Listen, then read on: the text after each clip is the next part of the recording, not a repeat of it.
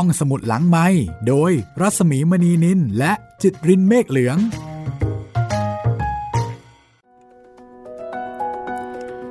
สวัสดีค่ะ ได้เวลาของห้องสมุดหลังใหม่เปิดทำการอีกครั้งหนึ่ง สวัสดีคุณจิตรินเมฆเหลือง สวัสดีครับ คุณรัศมีมณีนิน เราสองคนก็มาเปิดทำการห้องสมุดหลังใหม่เล่าเรื่องให้คุณได้ฟังเช่นเคยนะคะวันนี้เป็นตอนที่ 4 แล้ว พ่อมดมหาสจรรย์แห่งออส งานเขียนของอัลแฟรงค์โบมค่ะ เดินทางกันไป ยาวๆครับ สู่นครมรกตไม่ใช่เรื่องเพชรพระอุมานะคะครับมรกตนครเหมือนๆกันเลย ต้องเป็นมรกตเท่านั้นนะคะ จะเป็นทับทิมนครไพลินนครอันนี้ก็ไม่มีนะคะ อันนั้นผิดที่หรือจะเป็นแร่ธาตุชนิดอื่นนี่ไม่ได้เลย ก็เป็นเทพนิยายสมัยใหม่นะคะอ่า โดยนักเขียนชาวอเมริกันครับอาจารย์ชันวิทย์เกษตรศิริแปลและเรียบเรียงนะคะสำนักพิมพ์เรือนปัญญาณขณะนั้นจัดพิมพ์ค่ะ ก็ต้องบอกว่าเรื่องนี้นี่คุณผู้ฟังสามารถจะชวนเด็ก ๆ มาฟังร่วมกันได้นะคะ ใช่แล้วครับ เพราะว่าเขาตัดเอาเรื่องของพวกความรุนแรงอะไรต่ออะไรเนี่ยออกไปอ่าเนื่องจากว่าเทพนิยายสมัยก่อนโน้นนะคะ ถึงแม้ว่าจะได้ชื่อว่าเทพนิยายที่เต็มไปด้วยจินตนาการ แต่ขณะเดียวกันเนี่ยมันก็มีเอ่อ มีฉากมีการอธิบายอะไรต่อมีอะไรที่มันอาจจะดูหวาดเสียวแล้วก็รุนแรงนะครับ แต่อันเนี้ยมีน้อยมาก ใสมาก เออ น้อยมาก มีเมื่อกี้นิดหนึ่งที่ไอ้เจ้ากาไลด้าเนี่ย หล่นลงไปเสียชีวิต เออ แหลกเหลวอะไรเงี้ยนะครับแต่ก็ถือว่าค่อนข้างน้อย ใช่เอ่อบางที่ก็บอกว่าเหมาะสำหรับเด็กอายุ 8 ปีขึ้นไป ครับ ก็อาจจะเป็นการกำหนดอายุเพื่อที่จะให้เหมาะสมกับเนื้อเรื่องที่เอ่อมันมีความเป็นสตอรี่แล้วมันก็มีความซับซ้อนน่ะนะคะครับแต่ก็ลองดูค่ะ อันนี้อยากให้ฟังด้วยกัน แล้วก็น่าจะเป็นเรื่องที่เอามาคุยกันแบบสนุกทีเดียว และขณะเดียวกันกับผู้ใหญ่เนี่ยมันก็แทรกสัญลักษณ์บางอย่างเอาไว้นะคุณจิตริน ใช่ครับพี่ ใช่ไหมบางคนอยากกลับบ้าน บางคนอยากได้หัวใจคนอยากได้สมอง เออ บางคนอยากได้ความกล้าหาญ ซึ่งสิ่งต่างๆ เหล่านี้มันสำคัญกับการมีชีวิตอยู่ของเรามากนะคะ ครับทุกอย่างเลยแหมแล้วก็สำหรับใครที่ยังไม่อยากฟังลองไปดูภาพยนตร์ก่อนก็ได้ครับ ภาพยนตร์ The Wizard of Oz ครับ ล่าสุดนี้ผมไปอ่านบทความมาครับพี่ ค่ะโอ้โหมีเรื่องน่าสนใจหลายเรื่องทีเดียวครับพี่อืมอย่างเอาหยิบเช่นมาสักเรื่องสิ อย่างเช่นว่าพี่หมีลอง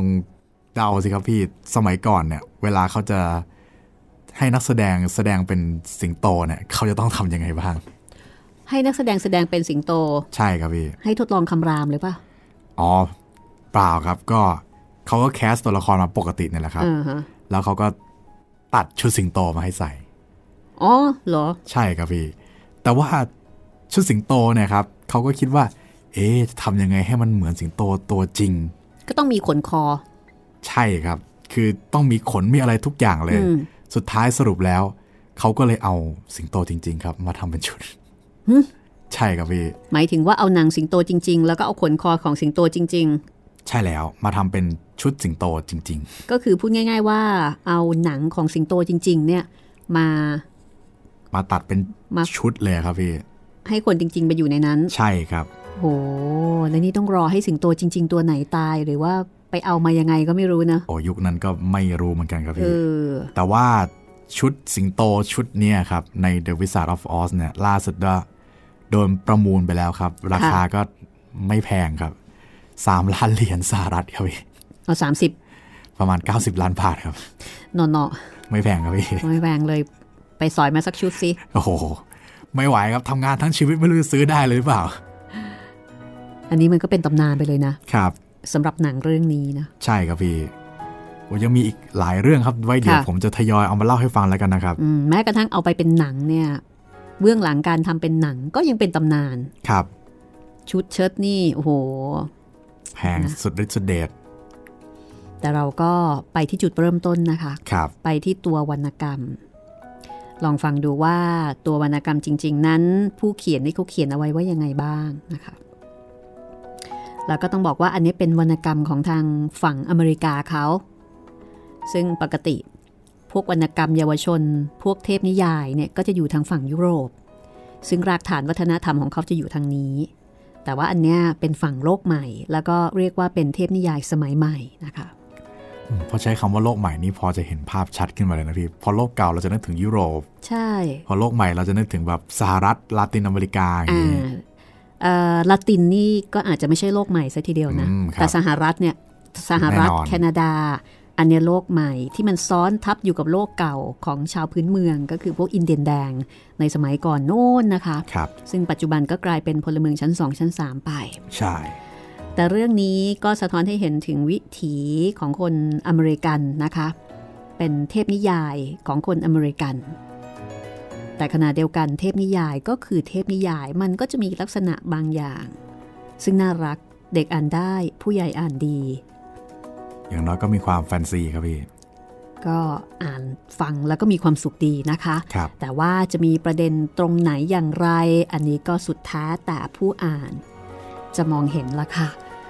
วันนี้จะเป็นตอนที่ 4 นะคะ แล้วก็เป็นตอนไหนนะ ตอนนี้กำลังข้ามแม่น้ำใช่ไหม ใช่เพิ่งข้ามมาเลย คุณไล่กาค่ะเพิ่งเสียสละตัวเองค่ะ แขวนเติงอยู่กลางแม่น้ำครับอยู่บนเสาโอ้โหหน้าหวาดเสียวมากเลยนะคะ ใช่ครับเออเจ้าหุ่นไล่กาที่ต้องการสมอง จะได้ไหมเนี่ย ชีวิตยังไม่แน่ใจเลยนั่นว่าจะน่ะสิรักษาไว้ได้หรือเปล่า ใช่ เพื่อนๆจะช่วยได้ไหมครับเดี๋ยวติดตามกันต่อไปเลยนะคะ กับพ่อมดมหัศจรรย์แห่งออสแอลฟรังก์โบม ชันวิทย์เกษตรสิริแปลและเรียบเรียงของสำนักพิมพ์เรือนปัญญานะคะ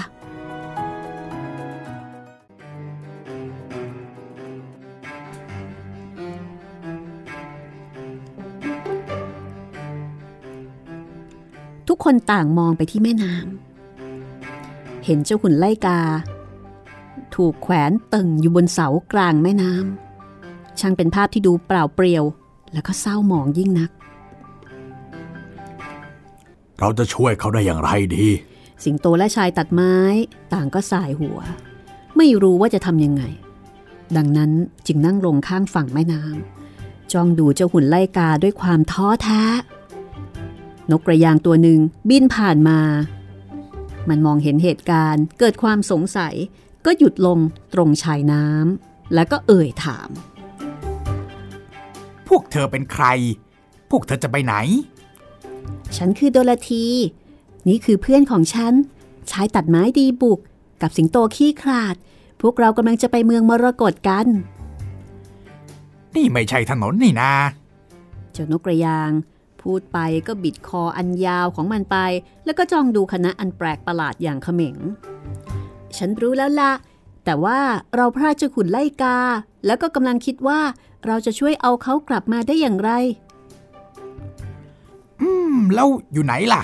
ก็โน่นไง อยู่ที่แม่น้ำโน่นน่ะ ถ้าตัวไม่โต ไม่หนักนัก ฉันจะไปเอามาให้ โอ้ไม่เลย เขาตัวไม่หนักเลยแม้แต่นิดเดียว เขายัดด้วยฟาง ถ้าเธอนำเขาเอามาให้เราได้ พวกเราจะขอบคุณเธอมากๆเลย เอาละฉันจะลองดู แต่ถ้าฉันเห็นว่าหนักเกินกำลังฉัน ฉันก็ต้องปล่อยเขาทิ้งไว้กลางแม่น้ำตามเดิมนะ ดังนั้นเจ้านกตัวใหญ่ก็บินขึ้นไปในอากาศ จนถึงที่หุ่นไล่กาเกาะอยู่กับเสา แล้วก็คว้าแขนหุ่นไล่กาด้วยกรงเล็บอันใหญ่ของมัน แล้วก็พาขึ้นสู่ฟ้ากลับมายังฝั่งตรงที่โดโรธี สิงโต และชายตัดไม้ดีบุกกับโตโต้นั่งรออยู่ เมื่อหุ่นไล่กาพบตัวเองอยู่ท่ามกลางเพื่อนฝูงอีกครั้ง ด้วยความดีใจ มันก็โผล่เข้าไปกอดทุกคนไม่เว้นแม้กระทั่งสิงโตและโตโต้ และเมื่อพากันเดินต่อไป มันก็ร้องเพลงด้วยความร่าเริง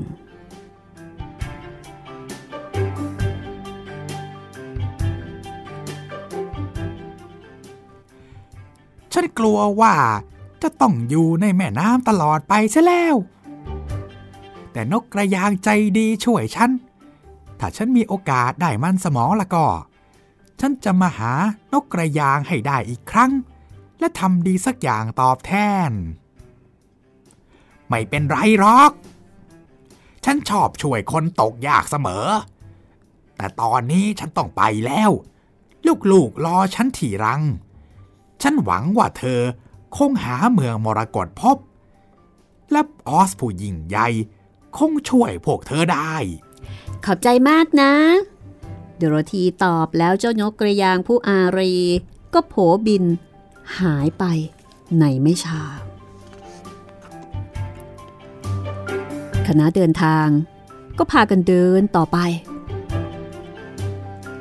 เดินไปพราง ฟังเสียงร้องจากนกสีสดใสไปพราง แล้วก็จ้องดูดอกไม้สวยๆ ที่ขึ้นหนาตาบนพื้นดิน ราวกับถูกปูด้วยพรม มีดอกไม้ สีเหลือง สีขาว สีน้ำเงิน และสีม่วง ข้างๆมีดงดอกป๊อปปี้ใหญ่สีแดงฉานสีของมันสวยงามเจิดจ้า เสียจนโดโรธี ตาเกือบจะพร่าไปเลยทีเดียว โอ้โห สวยจริง จริงไหม อืม อืม ฉันก็ว่าอย่างนั้นแหละ เมื่อฉันมีมันสมอง ฉันคงจะชอบมันมากขึ้น เจ้าหุ่นไล่กาตอบในขณะที่เด็กหญิงสูดกลิ่นของดอกไม้เข้าไปด้วยความชื่นใจ ถ้าเพียงฉันมีหัวใจ ฉันคงจะรักมัน ชายตัดไม้ดีบุกเสริม ฉันชอบดอกไม้อยู่เสมอ มันดูแลตัวเองไม่ได้ แล้วก็บอบบางเหลือเกิน แต่ในป่าไม่มีที่สวยสดอย่างนี้เลย ตอนนี้ พวกเขามาถึงที่ที่มีดอกป๊อปปี้ดอกใหญ่มากขึ้นเรื่อยๆ ในขณะที่ดอกไม้อื่นๆ มีน้อยลง คือมีแต่ดอกป๊อปปี้ และในที่สุด พวกเขาก็มาอยู่ท่ามกลางทุ่งใหญ่แห่งดอกป๊อปปี้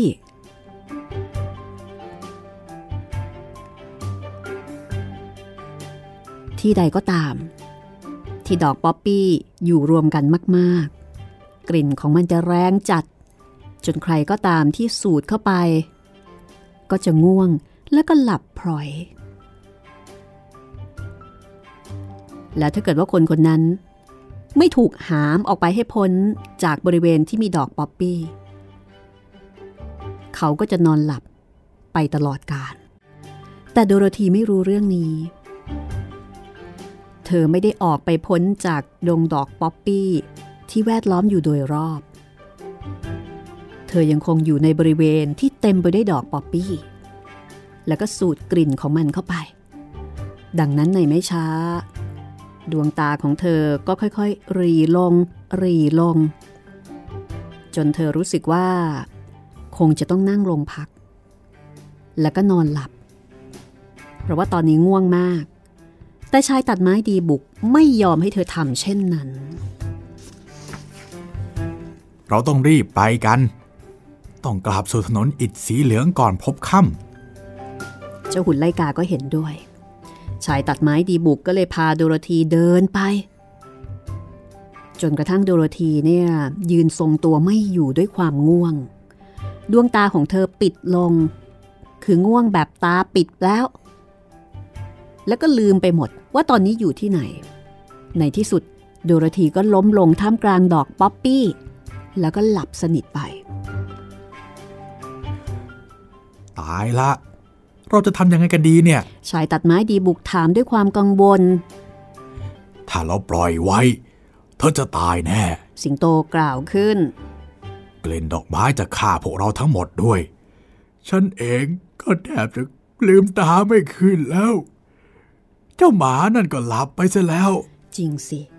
ตอนนี้โตโต้ก็หลับลงข้างๆนายน้อยของมันเหมือนกัน แต่หุ่นไล่กากับชายตัดไม้ดีบุก ร่างกายไม่ได้สร้างขึ้นจากเนื้อหนัง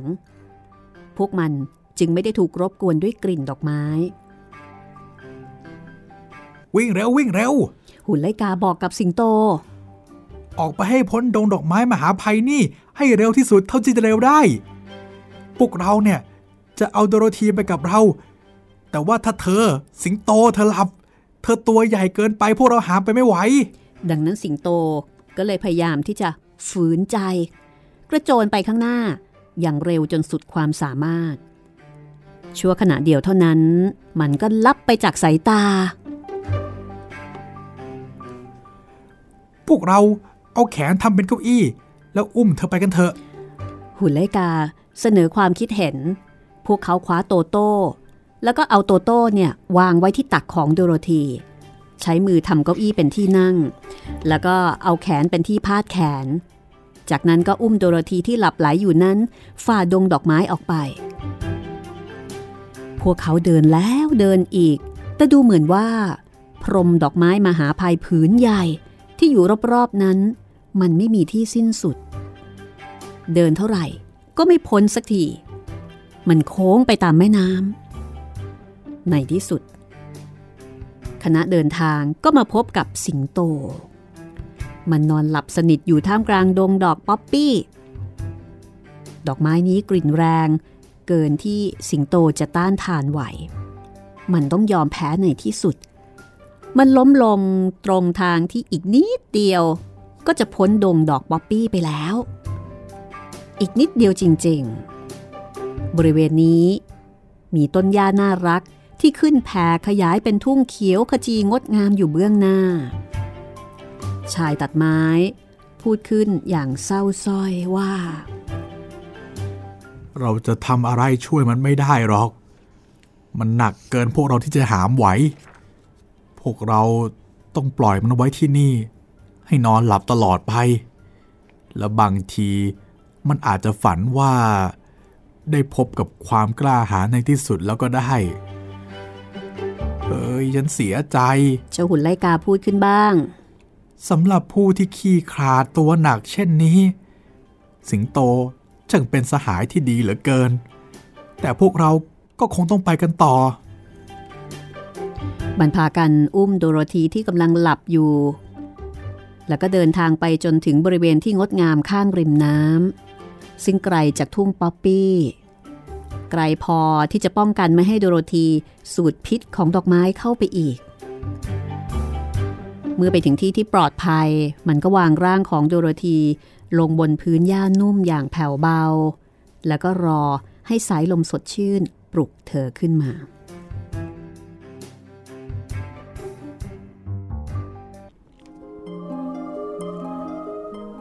ตอนเนี้ยเราคงไม่ไกลจากถนนอิฐสีเหลืองเท่าไหร่แล้วมั้ง หุ่นไลกาพูดขึ้น พร้อมกับยืนอยู่ข้างๆ โดโรธี ชายตัดไม้ดีบุกทำท่าจะตอบ ก็พอดี ได้ยินเสียงคำรามเบาๆ พอหันไปมอง ก็เห็นสัตว์ประหลาดตัวหนึ่งวิ่งกระโดดบนหญ้าตรงมาหามัน แมวป่าตัวใหญ่สีเหลืองนั่นเอง ชายตัดไม้คิดว่ามันคงจะไล่อะไรมาสักอย่าง เพราะว่าหูของมันลู่แนบกับหัวปากก็เปิดกว้าง ผยให้เห็นฟันสองแถวอย่างน่าเกลียด ตาของมันมีสีแดงส่องแสงราวกับลูกไฟ และเมื่อเข้ามาใกล้ ชายตัดไม้ดีบุกก็เห็นหนูนาสีเทาตัวเล็กๆ ตัวหนึ่งวิ่งอยู่ข้างหน้าเจ้าสัตว์นั่น แม้มันจะไม่มีหัวใจ ชายตัดไม้ดีบุกก็รู้ว่า การที่แมวป่า พยายามจะฆ่าสัตว์ที่น่ารักไม่มีอันตรายตัวนี้เป็นสิ่งที่ผิด ดังนั้นชายตัดไม้ก็เลยยกขวานขึ้น และเมื่อแมวป่าวิ่งเข้ามาใกล้ เขาก็ฟันฉับทันที ตัดหัวเจ้าสัตว์นั้นขาดสะบั้นออกจากตัว แยกออกเป็นสองชิ้นกลิ้งอยู่ที่เท้าของมัน เจ้าหนูนา ซึ่งตอนนี้ปลอดภัยแล้ว มันหยุดกึกลง แล้วก็เดินเข้ามาหาชายตัดไม้อย่างช้าเอ้ย ขอบใจขอบใจมากที่ช่วยชีวิตฉันเอาไว้ ช่างมันเถอะไม่ต้องพูดถึงหรอก ฉันไม่มีหัวใจรู้ไหม ฉะนั้นฉันจึงระวังที่จะช่วยผู้ที่ต้องการเพื่อน แม้มันจะบังเอิญเป็นแค่หนูนาเท่านั้นก็ตาม อะไรนะ แค่หนูเท่านั้นเหรอๆเจ้าสัตว์น้อยร้องอย่างเคืองนี่แน่ เธอไม่รู้อะไรซะแล้ว ฉันน่ะเป็นราชินี ราชินีแห่งหนูนาทั้งมวลทีเดียวนะ โอ้จริงเหรอๆ ชายตัดไม้พูดแล้วก็ทำท่าโค้งคำนับ ดังนั้นเธอได้ทำสิ่งที่ยิ่งใหญ่พอๆกับความกล้าหาญที่ได้ช่วยชีวิตฉันไว้ ในขณะนั้นเอง หนูจำนวนไม่น้อย ก็วิ่งเข้ามาอย่างรวดเร็ว และเมื่อเห็นราชินีของมัน พวกมันก็อุทานขึ้นว่าโอ้ใต้ฝ่าพระบาท เราคิดว่าพระองค์สิ้นพระชนเสียแล้ว และนี่พระองค์หนีแมวป่าตัวใหญ่มาได้อย่างไร ใช่ใช่พวกมันโค้งให้ราชินีเสียต่ำราวกับว่ามันยืนอยู่ด้วยหัว ชายดีบุกประหลาดผู้นี้ฆ่าเจ้าแมวป่าและก็ช่วยชีวิตฉันเอาไว้ ดังนั้นต่อจากนี้ไป พวกเธอทั้งหลายจะต้องรับใช้เขา และก็เชื่อฟังความประสงค์ของเขา แม้แต่เรื่องน้อยนิดใดๆก็ตาม เราจะปฏิบัติตาม บรรดาเจ้าหนูทั้งหมดร้องขึ้น แล้วพวกมันก็แตกกระจายไปทั่วทุกทิศ เพราะว่าโตโต้ตื่นแล้ว พอโตโต้เห็นหนูอยู่รอบตัว มันก็ส่งเสียง เห่าด้วยความยินดี แล้วก็กระโดดลงไปกลางกลุ่มหนูเหล่านั้น เพราะว่าสมัยที่อยู่บ้านที่แคนซัส โตโต้ชอบที่จะไล่หนูเล่น แล้วมันก็ไม่เห็นจะมีอันตรายใด ๆ แต่ชายตัดไม้ดีบุกคว้าโตโต้ขึ้นไว้ในอ้อมแขนกอดเอาไว้แน่น เพราะรู้ว่าบรรดาเจ้าหนูเหล่านี้นี่กลัวหมากลัวโตโต้พอคว้าตัวโตโต้เอาไว้ ชายตัดไม้ดีบุกก็หันไปเรียกบรรดาหนูทั้งหลายให้กลับมา กลับมาเถอะกลับมาเถอะโตโต้ไม่ทำร้ายหรอก ถึงตอนนี้ราชินีแห่งหนูโผล่หัวออกมาจากกอหญ้า นี่ เธอแน่ใจเหรอว่ามันไม่กัดเราอะฉันไม่ปล่อยมันหรอก ดังนั้นอย่ากลัวไปเลย บรรดาหนูค่อยๆคคลานกลับมาทีละตัวทีละตัว โตโต้ก็ไม่เห่าอีก แม้ว่ามันจะพยายามดิ้นรนออกมาจากอ้อมแขนของชายตัดไม้ และก็เกือบจะกัดเขาเข้าให้ คือถ้าเกิดว่าชายตัดไม้ดีบุกไม่ได้มีร่างกายเป็นดีบุก มันก็คงจะกัดเข้าให้แล้ว ในที่สุด หนูใหญ่ที่สุดตัวหนึ่งก็บอกว่ามีอะไรที่เราจะทำได้ไหม เพื่อตอบแทนพวกเธอที่ช่วยชีวิตราชินีของเรา ฉันไม่รู้สิ ชายตัดไม้ตอบ แต่หุ่นไล่กา ซึ่งกำลังคิดอยู่ แต่ก็คิดไม่ออก เพราะหัวของมันยัดด้วยฟาง มันไม่มีสมอง แต่หุ่นไล่กาก็พูดขึ้นอย่างรวดเร็วว่า โอ้ ใช่แล้ว เธอจะช่วยชีวิตเพื่อนของเรา เธอจะช่วยสิงโตขี้ขลาดที่นอนหลับอยู่ในดงดอกป๊อปปี้ได้ สิงโตทำไมล่ะ มันจะกินเราทั้งหมดนะ โอ้ยไม่หรอก สิงโตตัวนี้ขี้ขาด จริงหรือ แม่หนูถาม มันว่าของมันอย่างนั้นน่ะ มันจะไม่ทำร้ายใครที่เป็นเพื่อนเราหรอก ถ้าเธอจะช่วยเรา ขอให้ช่วยชีวิตมันไว้ ฉันสัญญาว่ามันจะปฏิบัติต่อเธอทั้งหลายด้วยความเมตตา ดีแล้ว เราจะเชื่อเธอ แต่เราจะทำอย่างไรได้ล่ะ ราชินีหนูพูด แล้วเธอมีลูกน้องมากไหมที่เชื่อฟังเธอน่ะ โอ้ มีเป็นพันๆตัวเลย โอ้ ถ้าเช่นนั้น เรียกให้มันมาที่นี่โดยเร็วที่สุดทั้งหมดเลยนะ แล้วให้แต่ละตัวเนี่ย เอาเชือกยาวๆมาด้วยตัวละเส้น ราชินีหนูก็หันไปทางบรรดาหนูที่กำลังเฝ้าแหนเธออยู่ แล้วก็บอกให้ไปนำบริวารทั้งหมดมา ทันทีที่บริวารหนูได้รับคำสั่งจากราชินี พวกหนูเหล่านั้นก็วิ่งกันไปทุกทิศโดยเร็วที่สุด ทีนี้นะหุ่นไลกาก็หันมาบอกกับชายตัดไม้ดีบุก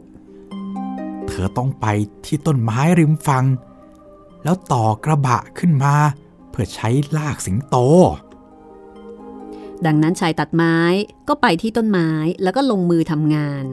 ในไม่ช้าเขาก็สามารถสร้างกระบะด้วยต้นไม้ โดยตัดใบและก้านออก กระบะต่อกันแน่นด้วยหมุดไม้ และเขาก็สร้างล้อทั้งสี่ด้วยลำต้นใหญ่ชิ้นสั้นๆ ชายตัดไม้ทำงานอย่างเร็ว และก็ทำได้ดี จนถึงเวลาที่พวกหนูเริ่มพากันมา ปรากฏว่าพอถึงตอนนี้กระบะไม้ก็เสร็จพร้อมแล้ว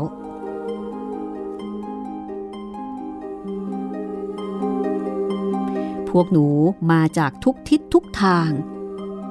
มีจำนวนเป็นพันๆ ทั้งหนูใหญ่หนูน้อยหนูขนาดกลาง แต่ละตัว นำเชือกหนึ่งเส้นติดปากมาด้วย เวลาเดียวกันนั่นเอง โดโรธีก็ตื่นจากหลับอันแสนนาน โดโรธีประหลาดใจที่พบว่าตัวเองนอนอยู่ท่ามกลางพื้นหญ้า โดยมีหนูนับพันๆยืนรายรอบ แล้วก็มองดูเธออย่างกลัวๆเจ้าหุ่นไล่กาทำหน้าที่เล่าทุกสิ่งทุกอย่างที่เกิดขึ้นให้โดโรธีฟัง ก่อนจะบอกกับโดโรธีว่า โดโรธี ฉันขออนุญาตแนะนำหน่อยนะ นี่คือราชินีแห่งหนูนา เด็กน้อยพยักหน้ารับอย่างครึมครึม ราชินีหนูถอนเสบัว หลังจากนั้น ราชินีแห่งหนูนาก็กลายเป็นเพื่อนกับเด็กหญิงน้อย ถึงตอนนี้หุ่นไล่กาและชายตัดไม้ ก็เริ่มผูกหนูเข้ากับกระบะด้วยเชือกที่มันนำมา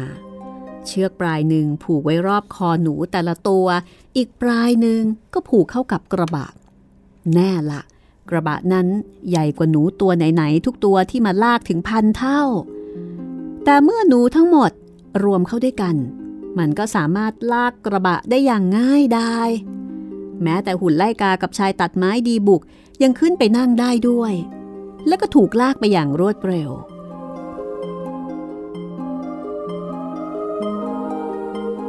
ด้วยพาหนะที่แสนประหลาดนี้ บรรดาหนูทั้งหลาย ก็ลากกระบะ ตรงไปยังบริเวณที่สิงโตนอนหลับอยู่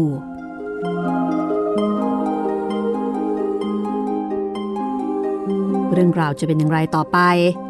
พักสักครู่ เดี๋ยวกลับมาฟังกันต่อกับพ่อมดมหัศจรรย์แห่งออสค่ะ ห้องสมุดหลังไม้โดยรัสมีมณีนินและจิตรินเมฆเหลือง เฮ้อแหมท่าทางว่าจะงานหนักนะคะ แต่ไม่เป็นไรเรามีกองทัพหนู หนูเป็นพันตัวเลยนะพี่ โอ้โห ลากกระบะ ถ้าผมเจอจริงๆคงน่ากลัว นึกถึงเรื่องนี้ไง หนูกับราชสีห์อ๋อใช่ไหมใช่ครับใช่เหมือนจะมีการล้อเลียนนิทานอีสบเล็ก ๆป่ะ ใช่ครับ เพราะว่าพี่หนูกับราชสีห์นี่มันคือคู่ตรงข้ามกันใช่ไหคมรับ แต่ว่าอันนี้ไม่ใช่หนูตัวเดียวนะ มันคือกองทัพหนูหนูเป็นพันตัวเลย คุณจิตรินกลัวหนูไหมเออเฉยๆครับพี่ แต่ว่าไม่เจอกันดีกว่า มันก็ใกล้เคียงกับคำว่ากลัวนะ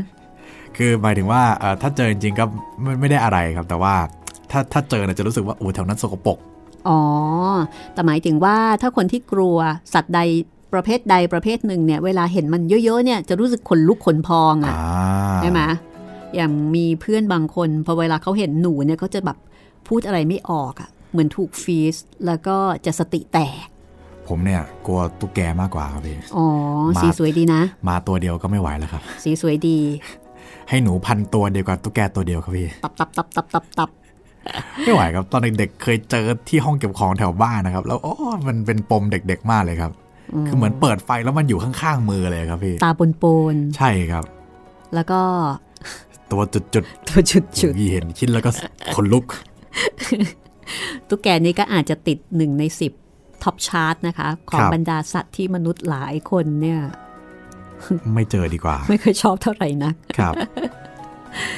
นี่คือกองทัพของหนูนะคะ ประมาณพันตัวที่จะไปช่วยลากราชสีห์มา เรื่องราวจะเป็นยังไงเดี๋ยวจะได้ฟังกันต่อแล้วค่ะ คุณกำลังติดตามเทพนิยายของอเมริกันนะคะ จาก ปลายปากกาของแอลแฟรงค์โบมค่ะ ที่เขาบอกว่าอ่าเป็นเทพนิยายสมัยใหม่นะคะ ก็ประมาณร้อยกว่าปีที่ผ่านมาไม่นานนักครับเทพนิยายจากซีกโลกสมัยใหม่ จากประเทศที่เพิ่งเกิดใหม่ เมื่อเทียบกับประเทศอื่น ๆนะคะ ก็คือสหรัฐอเมริกา อาจารย์ชันวิทย์เกษตรสิริ แปลแล้วก็เรียบเรียงนะคะสำนักพิมพ์เรือนปัญญาในยุคนั้น ซึ่งปัจจุบันไม่อยู่แล้วนะคะ เป็นผู้จัดพิมพ์ค่ะ ห้องสมุดหลังใหม่นำมาเล่าแล้วก็ถ่ายทอดให้คุณได้ฟังกัน ซึ่งคุณสามารถที่จะติดตามรับฟัง แล้วก็ใช้บริการของห้องสมุดหลังใหม่กับพ่อมดมหัศจรรย์แห่งออส รวมไปถึงเรื่องอื่น ๆ ของห้องสมุดหลังใหม่ได้นะคะ ในหลายๆ แพลตฟอร์มด้วยกันค่ะทางทางเว็บไซต์นะครับ thaipbspodcast.com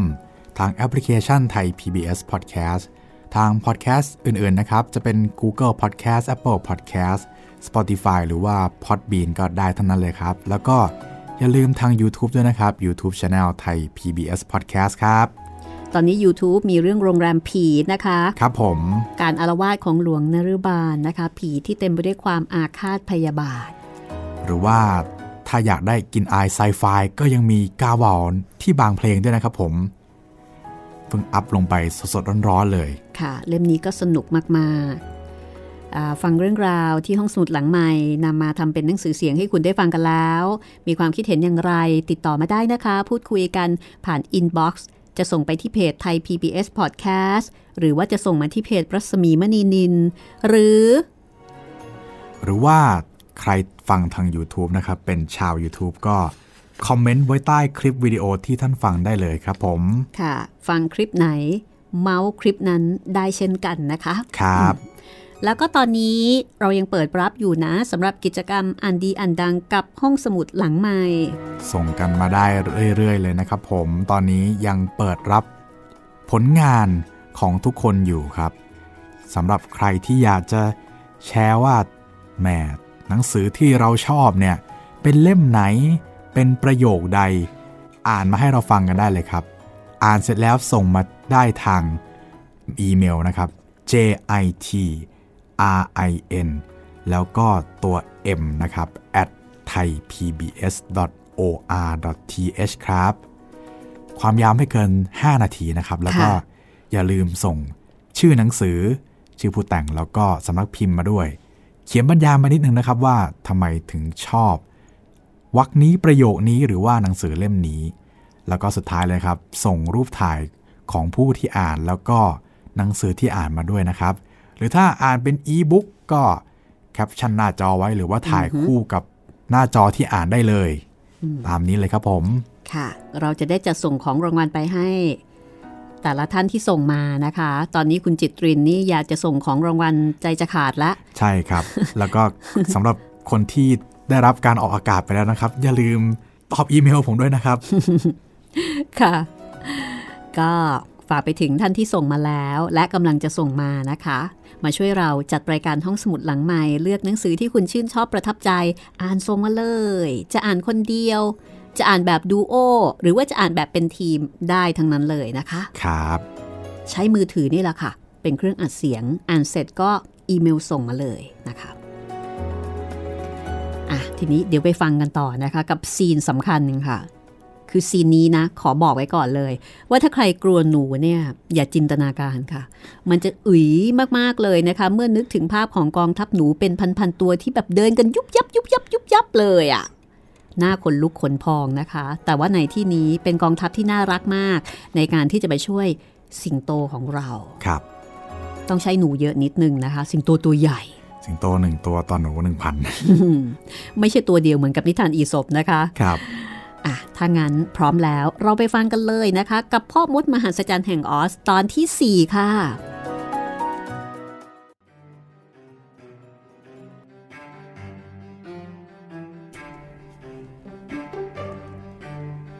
แม้ว่าสิงโตจะตัวหนัก แต่จากการแบ่งสรรงานกันอย่างดีเยี่ยมทำให้บรรดาหนูทั้งหลาย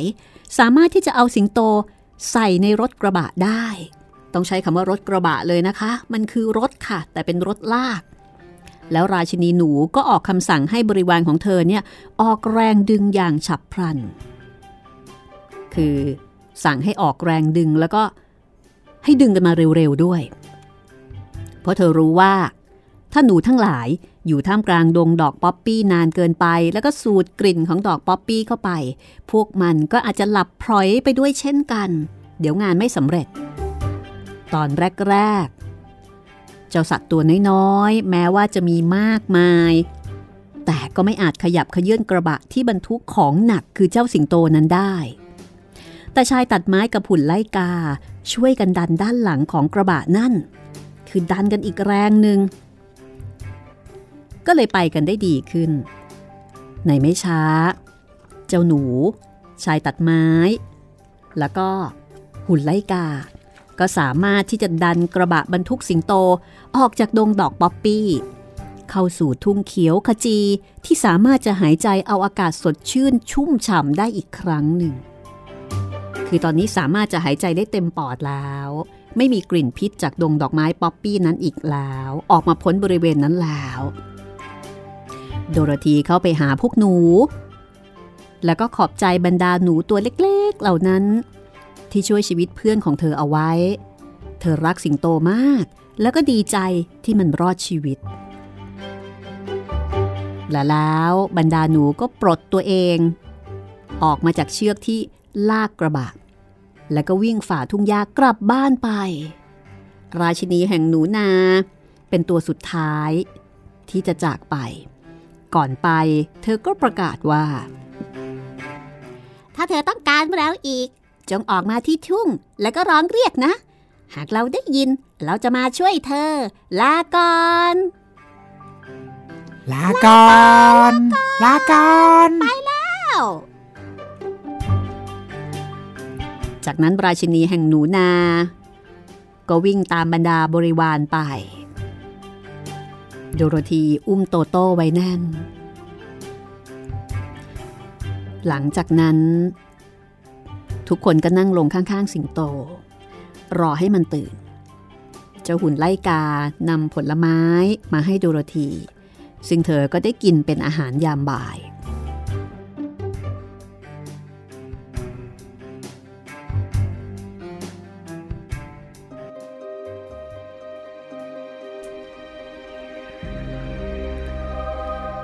เป็นเวลานานทีเดียว กว่าที่สิงโตจะตื่น เพราะว่าเจ้าสิงโตนั้นได้นอนอยู่กลางดงดอกป๊อปปี้ซะนาน หายใจเอากลิ่นมหาภัยเข้าไปเยอะ ก็เลยหลับไปนานหน่อย แต่เมื่อมันลืมตาขึ้นมา และกลิ้งตัวลงมาจากกระบะ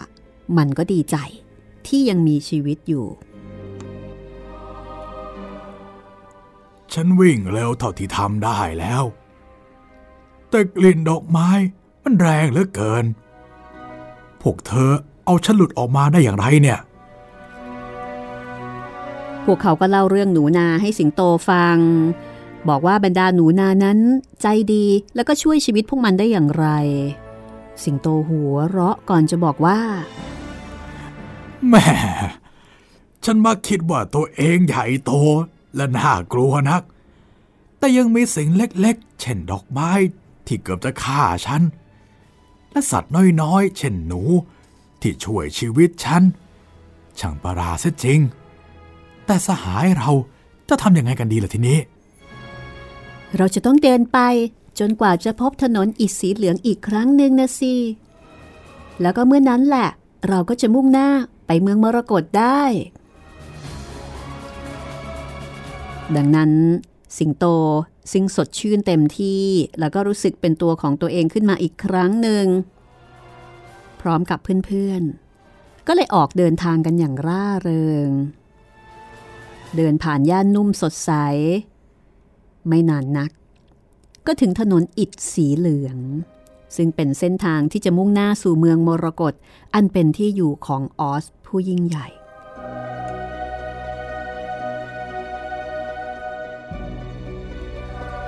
ตอนนี้ ทุกคนและก็ทุกตัว เดินอยู่บนถนนราบเรียบ ที่ปูพื้นอย่างดี อยู่ท่ามกลางภูมิประเทศที่งดงาม คณะเดินทางต่างร่าเริง ที่ได้จากป่าที่เต็มไปด้วยอันตรายนานาชนิด พวกเขาเห็นรั้วข้างถนนอีกครั้ง รั้วที่ทาสีเขียว และเมื่อมาถึงบ้านเล็กหลังหนึ่ง ซึ่งมีชาวนาอยู่ บ้านนั้นทาสีเขียวด้วย ทาสีเขียวเหมือนกับสีของรั้ว พวกเขาผ่านบ้านหลายหลังในตอนบ่าย แล้วก็ได้เห็นว่าบางครั้งผู้คนได้ออกมาอยู่ที่ประตู แล้วก็มองดูราวกับว่าอยากจะถามคำถาม แต่ก็น่าแปลก ไม่มีใครเข้ามาใกล้หรือว่าพูดคุยด้วยเลย ทั้งนี้เพราะว่าเจ้าสิงโตตัวใหญ่นั้น เป็นที่หวาดกลัว ผู้คนก็เลยไม่กล้าที่จะเข้ามาคุย เพราะว่ากลัวสิงโตกันหมด ผู้คนที่นี่แต่งตัวด้วยเสื้อผ้าสีเขียวมรกตสวยสดกันหมดทุกคน แล้วก็ใส่หมวกแหลมเหมือนพวกมันชกิน นี่จะต้องเป็นดินแดนแห่งออสแน่ๆ ฉันว่าเราคงจะใกล้เมืองมรกตแน่แล้ว ใช่สิ ที่นี่ทุกอย่างเขียวไปหมด ที่ดินแดนมันชกินนะสียอดนิยมคือสีน้ำเงิน แต่ผู้คนดูไม่เป็นมิตรเท่าพวกมันชกิน ฉันกลัวว่า เราจะหาที่พักแรมไม่ได้นะสิ ตอนเนี้ย ฉันอยากจะกินอะไรบ้าง ที่ไม่ใช่ผลไม้ และฉันก็แน่ใจว่าโตโต้ก็เกือบจะอดตายแล้ว นี่เราลองหยุดที่บ้านหลังข้างหน้า แล้วก็ลองคุยกับผู้คนดูไหม ดังนั้นเมื่อมาถึง บ้านหลังขนาดเหมาะๆหลังหนึ่งโดโรธีก็เดินเข้าไปเคาะประตูอย่างกล้าหาญยิ่งคนหนึ่งเปิดประตู เปิดประตูแง้มๆเพียงแค่มองลอดออกมาได้ ก่อนจะบอกว่า เธอต้องการอะไรหนูน้อยแล้วสิงโตตัวนั้นมากับเธอหรืออ่าเราอยากจะขอค้างแรมด้วยสักคืน ถ้าคุณจะอนุญาต สิงโตตัวนี้เป็นเพื่อนเรา และก็เป็นเพื่อนของฉัน แล้วมันจะไม่ทำร้ายคุณเพื่อสิ่งใดเลย เออมันเชื่องหรือ หญิงนั้นถามแล้วก็ค่อยๆ เปิดประตูออกกว้างอีกนิดนึง ใช่สิ มันไม่ทำอะไรหรอก แล้วมันก็ขี้ขลาดมากด้วย ดังนั้นฉันว่ามันอาจจะกลัวคุณมากกว่าคุณกลัวมันซะอีกนะ เอาละเอาละถ้าอย่างนั้น เธอเข้ามาได้ ฉันจะให้อาหารเย็นแล้วก็ที่พักกับเธอ ดังนั้นพวกเขาทั้งหมดก็เลยเข้าไปในบ้าน สิ่งนอกจากหญิงคนนั้นแล้วก็พบว่าในบ้านนั้นมีเด็กอีกสองคนกับชายอีกคนหนึ่ง ผู้ชายขาเจ็บ นอนอยู่บนเก้าอี้ยาวที่มุมหนึ่งของบ้าน พวกเขาดูแปลกใจที่เห็นคณะ คือเป็นคณะที่ค่อนข้างดูแปลกประหลาด ขณะที่หญิงนั้นยุ่งอยู่กับการจัดโต๊ะอาหาร ผู้ชายที่นอนเจ็บอยู่บนเก้าอี้ยาว ก็ถามขึ้นว่า พวกเธอจะไปไหนกันนะฮะ พวกเราจะไปเมืองมรกตไปหาออสผู้ยิ่งใหญ่น่ะอ๋อ จริงเหรอ เธอแน่ใจว่าออสจะพบเธอเหรอ แล้วทำไมถึงจะไม่เป็นอย่างนั้นเล่าทำไมนะเหรอ ก็เขาว่ากันว่า ท่านไม่เคยให้ใครเข้าไปปรากฏตัวใกล้เลย ฉันเคยไปเมืองมรกตมาหลายครั้ง เป็นสถานที่ที่สวยงามและมหัศจรรย์ แต่ฉันไม่เคยได้รับอนุญาตให้พบออสผู้ยิ่งใหญ่เลย และฉันก็ไม่เคยรู้จักใครที่มีชีวิตอยู่เคยเห็นท่านสักคน หุ่นไลกาก็เลยถามขึ้นว่า ท่านไม่เคยออกไปไหนเลยเหรอ ไม่เคยเลย ท่านนั่งที่ห้องบัลลังก์ใหญ่ภายในวัง วันแล้ววันเล่า แม้แต่คนที่ปรนิบัติท่านเองก็ไม่เคยเห็นท่านต่อหน้าต่อตา แล้ว ท่านเป็นคนอย่างไรล่ะ บอกยากอ่าเธอรู้ใช่ไหม ว่าออสเป็นพ่อมดผู้ยิ่งใหญ่ และอาจมาปรากฏในรูปใดที่ต้องการก็ได้ ดังนั้นบางคนก็ว่าท่านเหมือนนก บางคนก็ว่าท่านเหมือนช้าง บางคนก็ว่า ท่านเหมือนแมว ท่านปรากฏตัว ต่อบางคนในรูปนางฟ้าแสนสวย หรือในรูปพูดน้อยๆ หรือในรูปอื่นใดที่ท่านชอบ แต่ออสตัวจริงเป็นอย่างไรในรูปของท่านเอง ไม่มีใครที่มีชีวิตอยู่จะบอกได้เลย อืม นั่นเป็นเรื่องที่ประหลาดมาก แต่เราต้องพยายามหาวิถีทางที่จะพบท่านให้ได้ เพราะถ้าเกิดไม่อย่างนั้น การเดินทางของเราก็จะไม่เกิดผลอะไรเลย แล้วทำไมเธอถึงอยากจะพบออสผู้น่ากลัวนั่นเล่า เจ้าหุ่นไลกาก็เลยเป็นคนตอบว่า ฉันอยากให้ท่านให้มันสมองแก่ฉัน โอ้โห ออสทำเช่นนั้นได้ง่าย ๆ ท่านมีมันสมองมากเกินต้องการ ชายตัดไม้ดีบุกก็เลยพูดขึ้นบ้างว่า ฉันอยากให้ท่าน ให้หัวใจกับฉันสักดวง นั่นก็มันเป็นปัญหาสำหรับท่าน ออสจะมีหัวใจสะสมไว้เยอะ มีทุกขนาดทุกแบบเลย คราวนี้สิงโตขี้ขลาดเอ่ยขึ้นบ้าง ฉันอยากให้ท่าน ให้ความกล้ากับฉัน ชายผู้นั้นก็อธิบายว่า ออสเก็บหม้อใส่ความกล้าหาญใบใหญ่ไว้ในห้องบัลลังก์ท่านปิดฝาด้วยจานทองไม่ให้มันหนีไป ท่านคงใจดีให้เธอบ้างแน่แล้วก็ฉันอยากจะให้ท่านส่งฉันกลับแคนซัสๆเอแคนซัสนี่มันอยู่ที่ไหนน่ะ ฉันก็ไม่รู้เหมือนกัน แต่ว่าเป็นบ้าน และก็แน่ใจว่าคงจะอยู่ที่ใดสักที่หนึ่งอืม คงอย่างนั้นแหละ แน่ละ ออสทำอะไรก็ได้ ดังนั้นฉันคิดว่าท่านเนี่ย จะหาแคนซัสให้เธอได้ แต่ทีแรก เธอต้องเข้าพบท่านก่อน และนั่นเป็นเรื่องยากทีเดียว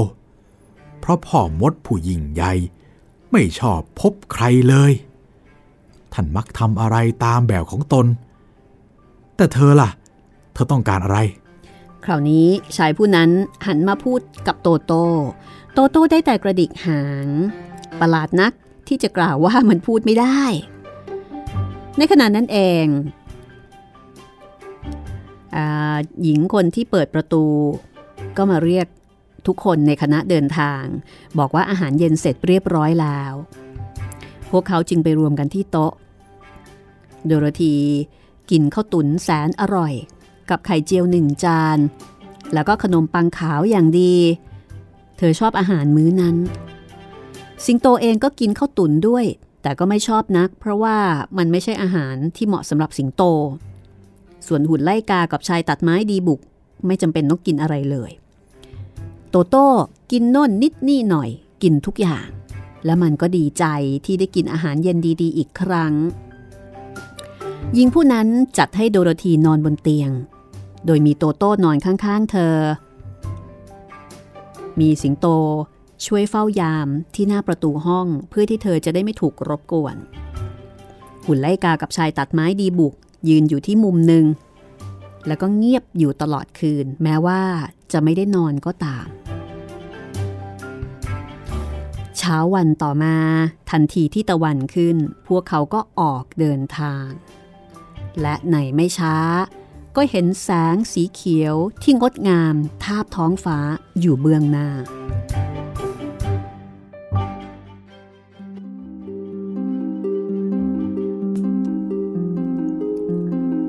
โอ้โห นั่นต้องเป็นเมืองมรกตแน่ๆเลย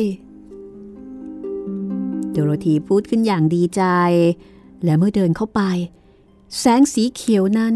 ก็ยิ่งสว่างยิ่งขึ้น ดูเหมือนว่า การเดินทาง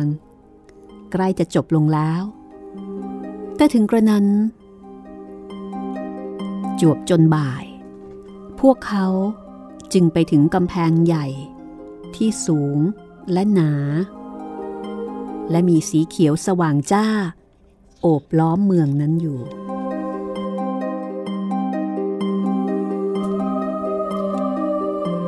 เบื้องหน้า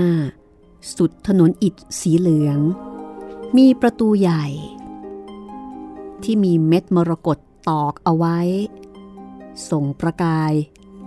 ยามกระทบต้องแสงแดดทำให้ แม้กระทั่งตาระบายสีของหุ่นไล่กา ก็ยังเกิดอาการพร่าพรายไปกับประกายที่ส่งแสงออกมาของเม็ดมรกตเหล่านั้น ข้างๆประตูมีกระดิ่งอยู่ด้วย และโดโรธีก็สั่นกระดิ่ง แล้วก็มีเสียงกรุ้งกริ้งอยู่ข้างใน จากนั้นประตูบานใหญ่ก็เปิดออกช้าๆ คณะเดินทางเดินผ่านเข้าไป แล้วก็พบตนเองอยู่ใต้ห้องโค้งใหญ่ ผนังกำแพงส่องประกายจากมรกตนับไม่ถ้วน เบื้องหน้า พวกเขาพบกับชายร่างเล็ก ขนาดเท่ากับพวกมันชกิน ยืนอยู่ตรงนั้นหนึ่งคน สวมชุดสีเขียวทั้งหมด ตั้งแต่หัวจรดเท้า แม้กระทั่งผิวหนังก็ยังเป็นสีเขียวจางๆ ข้างๆ มีกล่องสีเขียวใบใหญ่ใบหนึ่ง และเมื่อเห็นโดโรธีและเพื่อนๆเดินเข้ามาชายผู้นั้นก็ถามขึ้นว่า เธอปรารถนาสิ่งใดในเมืองมรกตนี้อ่าเรามาที่นี่ เพื่อจะพบออสผู้ยิ่งใหญ่ ชายผู้นั้นประหลาดใจต่อคำตอบ จนต้องนั่งลงครุ่นคิด อืม หลายปีมาแล้ว ที่มีใครสักคน ขอฉันว่า จะไปพบออส เขาใส่หัวอย่างงุนงงก่อนจะเอ่ยต่อไปว่า ท่านมีอำนาจและร้ายกาจและถ้าเธอมาด้วยเรื่องไร้สาระ หรือนำเรื่องโง่ๆมาทำให้สมาธิอันปราดเปรื่องของพ่อมดผู้ยิ่งใหญ่คุณเคืองละก็ ท่านอาจจะโกรธ และทำลายเธอลงโดยฉับพลัน เจ้าหุ่นไล่กาได้ฟังดังนั้น ก็รีบบอกทันทีว่า แต่ว่านี่ไม่ใช่เรื่องโง่ๆหรือว่าไร้สาระนะ มันสำคัญ แล้วเราก็รู้ว่าออสเนี่ยเป็นพ่อมดที่ดีนี่ ท่านเป็นเช่นนั้น ชายสีเขียวพูด แล้วก็อธิบายต่อไปว่า ท่านปกครองเมืองมรกตอย่างดีและชาญฉลาด แต่สำหรับคนไม่สื่อตรง หรือคนที่เข้ามาหาด้วยความอยากรู้อยากเห็น ท่านจะร้ายกาจที่สุด และมีน้อยคน ที่กล้ามาขอพบท่านต่อหน้า ฉันเป็นยามรักษาประตูนี้ และเพราะเธอต้องการพบออสผู้ยิ่งใหญ่ ฉันจำต้องนำเธอไปยังวังของท่าน แต่เธอต้องสวมแว่นตาก่อนทำไมล่ะ เพราะถ้าเธอไม่สวมแว่น ความสว่างและสุขใสของเมืองมรกต จะทำให้เธอตาบอด แม้แต่ผู้ที่อาศัยอยู่ในเมืองยังต้องสวมแว่นทั้งวันทั้งคืนเลย แว่นตาลั่นกุญแจไว้แน่น เพราะออสแต่บัญชาไว้แต่เมื่อแรกสร้างเมือง และฉันก็มีกุญแจอยู่เพียงดอกเดียวที่จะไขมันออกได้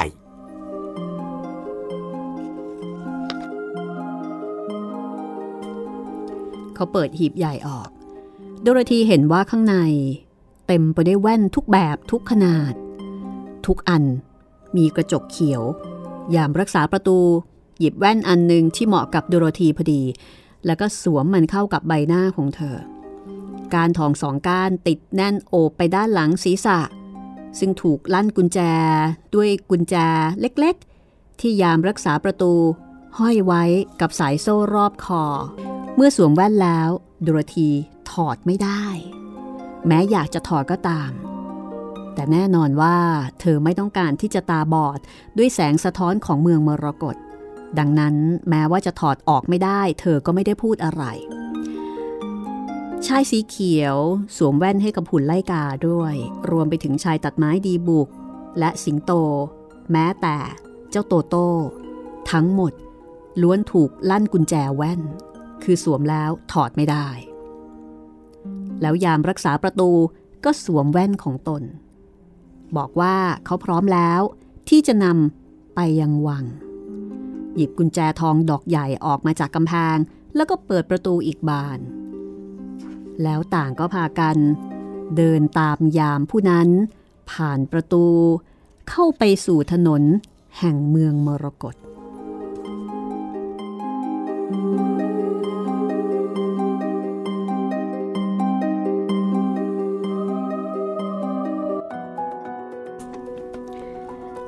เอาละ